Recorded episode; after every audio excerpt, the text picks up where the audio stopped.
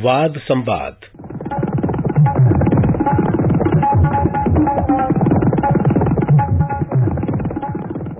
FM gold के श्रोताओं, इस कार्यक्रम में आज प्रस्तुत है जल संसाधनों के संरक्षण एवं संवर्धन के उपायों पर चर्चा। इसमें भाग ले रहे हैं प्रोफेसर राजीव रंजन गिरी और पत्रकार रीमा पराशर। रहीमन पानी राखिए, बिन पानी सब सून, पानी गए न उबरे मोती मानुष चून। इसीलिए शायद प्रधानमंत्री नरेंद्र मोदी ने भी इस बात को पकड़ा, जब नीति आयोग की तरफ़ से रिपोर्ट आई और उसमें काफ़ी चौंकाने वाली बातें सामने आई पानी के संरक्षण को लेकर और किस तरह से न सिर्फ़ भारत बल्कि पूरा विश्व ही पानी के संकट से आने वाले समय में जूझेगा और इस वक्त भी जूझ रहा है। और इसी को देखते हुए अलग से जो मंत्रालय है उसका नाम जल शक्ति मंत्रालय रखा गया और वो मंत्रालय लगातार इस मुहिम को अभियान की तरह बनाकर काम कर रहा है कि किस तरह लोग पानी को संरक्षित करें और इसको लेकर न सिर्फ़ सरकार की तरफ़ से कोई योजनाएँ चलाई जाए, बल्कि आम आदमी भी खुद को जुड़ा हुआ महसूस करे इस अभियान के साथ। प्रोफेसर साहब, सबसे पहले तो प्रधानमंत्री ने जल संसाधन मंत्रालय का नाम ही एक तरीके से बदल दिया, क्योंकि हम सिर्फ़ यहाँ पर संसाधनों की ही बात नहीं कर रहे हैं, बल्कि अगर हम पानी के संकट की बात करें तो जल शक्ति का उन्होंने नाम दिया। शक्ति यानी वो अभियान जिसके साथ लोग खुद को जुड़ा हुआ महसूस करें। आपको लगता है कि जितना भी समय हुआ है, उसमें जो रिपोर्ट सामने आ रही है, काफ़ी अच्छा योगदान रहा है इस मंत्रालय की तरफ़ से? प्रधानमंत्री नरेंद्र मोदी ने जो जल शक्ति मंत्रालय बनाया, उसमें दो मंत्रालयों को मिला दिया। जल संसाधन नदी विकास एवं गंगा संरक्षण मंत्रालय और इसके साथ पेयजल एवं स्वच्छता मंत्रालय को मिलाया। अभी हम लोग जब चर्चा कर रहे हैं तो मुश्किल से दो महीना भी नहीं हुआ है। पर इसकी योजना जितनी बड़ी है और जिस इरादे को लेकर यह मंत्रालय बना है और जिस तरह यह काम कर रहा है, उससे उम्मीद की जा सकती है कि बहुत जल्द इसके अच्छे परिणाम आने लगेंगे। वो अच्छे परिणाम इसलिए आएँगे कि पहले पानी समाज का विषय था, पर पिछले कुछ सदियों में पानी राज का विषय हो गया है। तो समाज से राज की जो यात्रा हुई है पानी की, मुझे लगता है प्रधानमंत्री इसको फिर से यू टर्न करके राज से समाज का विषय बनाना चाहते हैं। पहले हम सब, हमारे जो पारंपरिक समाज था, उसमें पानी की खपत और पानी के संरक्षण, वो सब हमारा अपना विषय था। अब हमने एक तरह से मान लिया पिछले कुछ सदियों में कि ये राज का काम है, हमारा काम खपत करना है और मुहैया कराना, उपलब्ध कराना राज का काम है। इस मंत्रालय और इसकी योजनाएँ जिस तरह से बनाई गई है, जिसने गहन स्तर पर इसमें काम चल रहे हैं, उससे लगता है कि फिर से समाज इसको अपना समझ के काम शुरू करेगा और इसका परिणाम जल्द निकलने लगेगा। प्रोफेसर राजीव जिस तरह से सरकार की तरफ़ से, मंत्रालय की तरफ़ से कल एक पूरा रिलीज़ ही जारी किया गया, जिसमें उन्होंने आंकड़े बताएँ जो कि आंकड़े काफ़ी अच्छे माने जा रहे हैं, जिस दिशा में काम चल रहा है। उनका कहना है कि इन दो महीने के अंदर अंदर ही तीन करोड़ सत्तर लाख लोग इस अभियान के साथ जुड़ गए हैं। तो ये एक जागरूकता अभियान था जिसने क्लिक किया, जैसे कि स्वच्छता अभियान चला था। उसके साथ लोगों ने जुड़ाव महसूस किया और अगर इतना बड़ा आंकड़ा दो महीने के अंदर ही लोगों का सामने आता है तो ये एक अच्छे संकेत के तौर पर देखें। बिल्कुल इसको अच्छे संकेत के तौर पर देखना होगा। और अपने देश में जो 255 ज़िले ऐसे थे, जहाँ वर्षा के पानी और संरक्षण संरक्षण का स्तर बहुत खराब था। हमारे यहाँ पानी तो पर्याप्त है, पर हम उसका संरक्षण सिर्फ़ आठ फ़ीसदी कर पाते हैं। इस योजना के तहत इस आठ फ़ीसदी आंकड़े को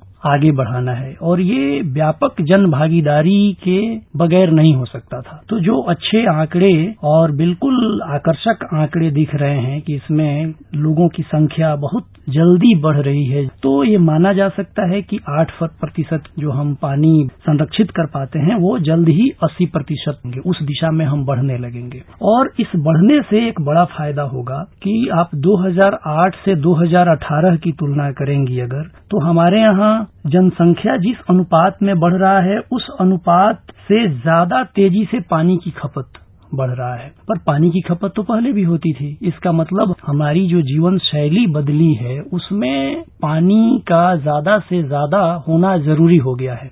हम 10 साल में दोगुना नहीं हुए हैं। 8 से 18 में हमारी संख्या दोगुनी नहीं हुई, पर पानी की खपत दोगुनी हो गई है। जब फिर ये लोग लाखों की संख्या में इससे जुड़ने लगेंगे तो इस तरफ़ भी उनका ध्यान जाने लगेगा कि हम पानी कितना निकाल रहे हैं, पानी का कितना इस्तेमाल कर रहे हैं। इस इस्तेमाल से सदुपयोग की ओर हम जाएँ। आप इन दो शब्दों को फ़र्क करके समझें। आप देखिए, हमारे लोक मुहावरे में बात चलती थी कि वो पैसा पानी की तरह बहा रहा है। इसका मतलब पानी की कोई कीमत नहीं है। अब इसको उलट देना होगा कि पैसा को पानी की तरह खर्च करो। अब पानी जितना मुश्किल से हमारे लिए है, हम पैसा जल्दी कमा सकते हैं, आसानी से कमा सकते हैं, पर पानी उतनी जल्दी से हम पैदा नहीं कर सकते। और पानी तो हम पैदा करने वाले हैं भी नहीं। हमारे पास जो सबसे बड़ा स्रोत है, वो वर्षा का है। तो जो आंकड़ा आप बता रही हैं, जो कल जारी हुई है, वो बहुत ही सुखद है। जनसंख्या की आप बात कर रहे हैं, नीति आयोग की रिपोर्ट में सबसे बड़ा जो चौंकाने वाली बात थी वो यही थी कि 2027 तक, क्योंकि हमारी जनसंख्या चीन से भी ज़्यादा हो जाएगी और 2030 तक पानी की ज़रूरत दुगनी हो जाएगी। जबकि आंकड़े आते हैं कि बहत्तर प्रतिशत पिछले साल जो मानसून है वो कम आया था और इसी की वजह से दिसंबर आते आते बहुत सारे राज्यों को सूखा प्रभावित घोषित किया गया, वित्तीय सहायता की बात हुई वहाँ पर। इस साल आपको लगता है मानसून में थोड़ा सा बदलाव है और कुछ एक अच्छी खबर है मानसून को देखते हुए? बिल्कुल, और जो ये अभियान है, इस अभियान ने भी वर्षा के हिसाब से भारत के सारे इलाकों को बांटा है। इस अभियान ने पहले ही तय कर लिया था कि जो दक्षिण पश्चिम मानसून के दौरान हमको जितना वर्षा से पानी प्राप्त होता है, उन राज्यों में एक जुलाई से पंद्रह सितंबर, जिस पीरियड में अभी हम चल रहे हैं, इसमें ये सारी योजनाएँ चलेंगी और फिर जो उत्तर पूर्व का इलाका है, वहाँ उस दौरान मानसून आता है। उन राज्यों में एक अक्टूबर से 30 नवंबर तक इस योजना को बड़े पैमाने पर हम लेकर जाएँगे। एक जो दूसरी चीज़ कि जो पिछले 10-12 साल में जो मैं अभी कह रहा था 8 से 18 में हम लोग पानी का उपयोग दुगुना कर रहे थे, जबकि हमारी जनसंख्या दोगुनी नहीं हुई। आप ठीक बता रहे हैं, नीति आयोग के आंकड़े के हिसाब से जो उम्मीद कर रहा है कि अगले 10 से 11 साल में हमारी संख्या भी दोगुनी हो जाएगी। तब हम पानी कितना अधिक उपयोग करेंगे। हमारे यहाँ आज के समय में ही दुनिया की लगभग 18 फ़ीसदी आबादी है और पानी सिर्फ़ चार प्रतिशत है हमारे पास। तो हम तो वैसे ही पहले से बहुत घाटे में हैं। उस हिसाब से देखें, हमारा जो संतुलन पानी का और हमारी जनसंख्या का, बीच में बहुत ही खाई है लंबी। तो ये खाई और बढ़ जाएगी। पानी की खपत दुगुनी होगी, जनसंख्या बढ़ने के बाद तो और कई गुनी हो जाएगी, और चार प्रतिशत से ज़्यादा। पानी तो हमारा बढ़ेगा नहीं। तो अब इस हिसाब से हम करेंगे क्या? जो इस योजना में है, जो सरकार की इच्छा भी थी कि हम स्थानीय स्तर पर सारी योजनाओं का मसौदा तैयार करेंगे। ब्लॉक के स्तर पर तैयार करेंगे। पहले होता था कि योजनाएँ ऊपर से नीचे जाती थी। इस बार ये बिल्कुल सही तरफ़ ध्यान आकर्षित किया है प्रधानमंत्री जी ने कि योजनाएँ अब नीचे से ऊपर की ओर जाएँगी। क्योंकि होता यह है कि हमारे यहाँ हर इलाके की एक अपनी प्रकृति है। उसके हिसाब से वहाँ पानी के संरक्षण का भी एक अपना ज्ञान था। तो धीरे धीरे पिछले 200-300 सालों में हमारा वो ज्ञान समाप्त हो गया। मैं अपने गाँव के उदाहरण से आपको समझाऊं तो पहले मेरे गाँव में कोई सात तालाब थे और कम से कम बीस कुआँ था। अब एक भी नहीं है। तो अब जब योजनाएँ नीचे से बनेंगी और जो हमारा पारंपरिक ज्ञान था जो पानी का संरक्षण करता था, उसकी तरफ़ लोगों का ध्यान जाएगा। जब नीचे से आएँगी, तब स्थानीय लोग बताएँगे कि नहीं, हमारे यहाँ हम इस सिस्टम के तहत, इस कार्यवाही के तहत, या इस हुनर के तहत हम पानी बचाते थे।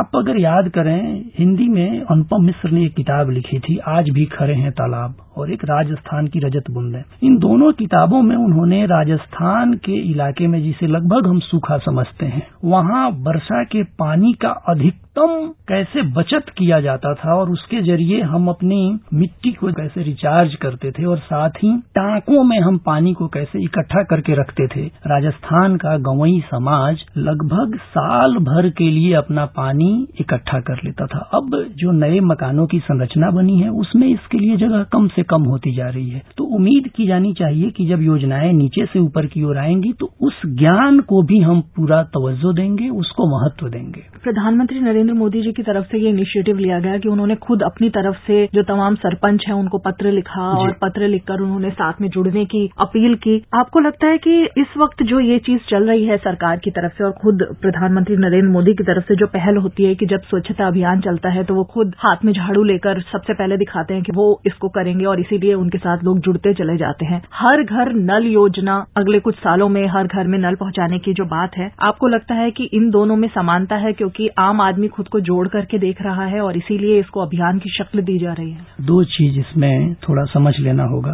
कि हर घर में नल होना चाहिए। ये तो बिल्कुल बुनियादी ज़रूरत है। और उसके साथ साथ इस अभियान की सार्थकता ये है या उसका पूरक इस मामले में है कि हर घर में नल पहुंचेगा, उसके साथ साथ ये दायित्व बोध भी पहुंचेगा कि इस नल का उपयोग किस तरह से करना है। जैसे हम लोग अभी देखते हैं चौक चौराहे पर या कहीं सार्वजनिक जगह पर नल का पानी बहता रहता है। अब उम्मीद कीजिए अगर इसी तरह घर में होने लगा तो क्या आलम होगा? तो कम से कम ये दोनों योजनाएँ नल पहुँचाने वाली और चूँकि प्रधानमंत्री जी ने इसे खुद से शुरू किया है और लोगों को खुद से जोड़ने की अपील कर रहे हैं तो ये दायित्व बोध भी साथ साथ पहुंचेगा और तभी कुछ हो पाएगा। प्रोफेसर साहब, जैसे हम देखते हैं कि आज का जो युवा है, वो जब तक नहीं जुड़ता है किसी भी चीज़ के साथ तो ऐसा लगता है वो बात अधूरी रह जाती है। आज हम अपने घरों में भी देखते हैं कि जो स्कूलों में बच्चों को बताया जाता है कि किस तरह से पानी का संरक्षण किया जाए, पानी की कमी आने वाले दिनों में बहुत ज़्यादा बढ़ने वाली है तो छोटे बच्चे हमें बताते हैं कि आप पानी वेस्ट मत कीजिए पानी को इस तरह से संरक्षित कीजिए। तो ये जो तमाम चीज़ें हैं आपको लगता है कि स्कूलों में या अलग अलग जगहों पर सेमिनार करके इसको अभियान की जो शक्ल दी गई है उसका एक मेजर इम्पैक्ट है? हाँ, बिल्कुल। देखिए ये दो तरीके से काम होता है। एक तो होता है कि सीधे लोगों को ये बात बताई जाए और दूसरे लोगों के मस्तिष्क को इसके लिए तैयार किया जाए। तो जो ये अभियान चल रहा है सेमिनारों के ज़रिए या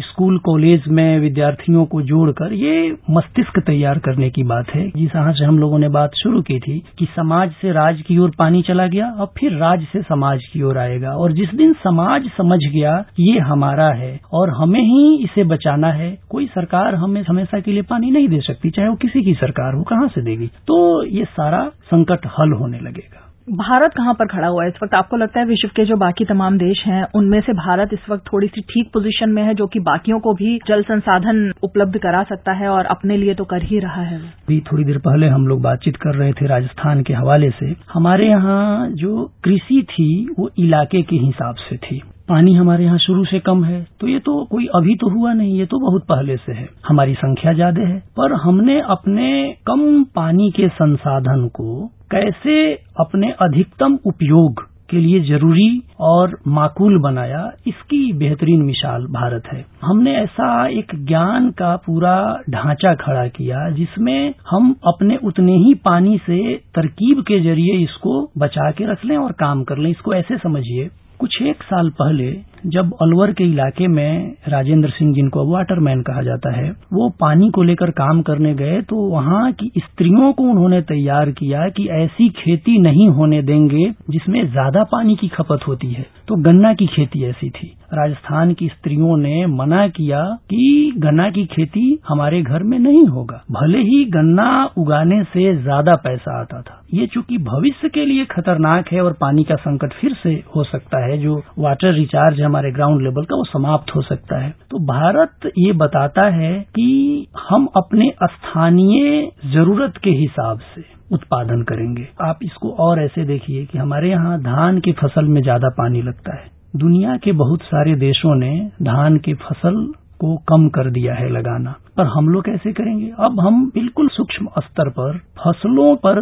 पानी को ले जाएँगे। क्योंकि जो सबसे ज़्यादा बर्बादी का आंकड़ा है, वो दो जगह से है, एक उद्योग से और एक कृषि से। हम जितना पानी खेत में ले जाते हैं, उसका सिर्फ़ पचास फ़ीसदी पानी ही आवश्यक काम के लिए जाता है, फ़सल के लिए। पर हमने वो ढांचा नहीं विकसित किया कि बिल्कुल पौधे की जड़ में ही पानी जाए, अनावश्यक रूप से इधर उधर बर्बाद न हो। यही आलम उद्योग का भी है। पचास फ़ीसदी तो हम उसमें कर रहे हैं और विश्व में जो पानी के वितरण का ढांचा है उसमें भी हमारे देश के उद्योग क्षेत्र लगभग एक चौथाई पीछे चल रहे हैं। तो हम ये मान सकते हैं कि इस वक्त स्थिति इतनी बदतर नहीं है और अब हम लगभग उसको समेटने की कोशिश कर रहे हैं तो वो हो जाएगा। बिल्कुल हो जाएगा। दृढ़ इच्छा शक्ति होगी और लोग इससे जुड़ेंगे भारत का नागरिक इससे जुड़ेगा तो बिल्कुल होगा। बिल्कुल तो चलते चलते हम लोगों से यही अपील करेंगे कि जिस तरह से फ़िलहाल पहले चरण में सरकार के साथ लोगों ने अपना जुड़ाव रखा और इसको अभियान की शक्ल देने की कोशिश की है। इसी तरह हर घर से लोग निकले, न सिर्फ़ शहरों में, बल्कि गाँवों में, और उसको देखें कि किस तरह से हम पानी की एक एक बूंद जो बहुत कीमती है, उसको बचा सकते हैं, ताकि आने वाले दिनों में हमारी जो आगामी पीढ़ी होगी, वो कम से कम पानी के संकट से ना जूझे। प्रोफेसर साहब, हमसे बातचीत के लिए बहुत बहुत धन्यवाद। बहुत बहुत शुक्रिया। अभी आप जल संसाधनों के संरक्षण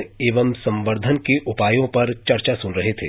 इसमें भाग ले रहे थे प्रोफेसर राजीव रंजन गिरी और पत्रकार रीमा पराशर। इस कार्यक्रम के संबंध में अपनी प्रतिक्रिया आप हमें ईमेल कर सकते हैं। पता है A I R N S D talks at gmail dot com ये कार्यक्रम फिर से सुनने के लिए लॉग ऑन करें हमारी website news on A I R dot com अगले हफ़्ते, इसी दिन, इसी समय, हम एक और मुद्दे के साथ उपस्थित होंगे। तब तक के लिए हमें आज्ञा दीजिए। नमस्कार।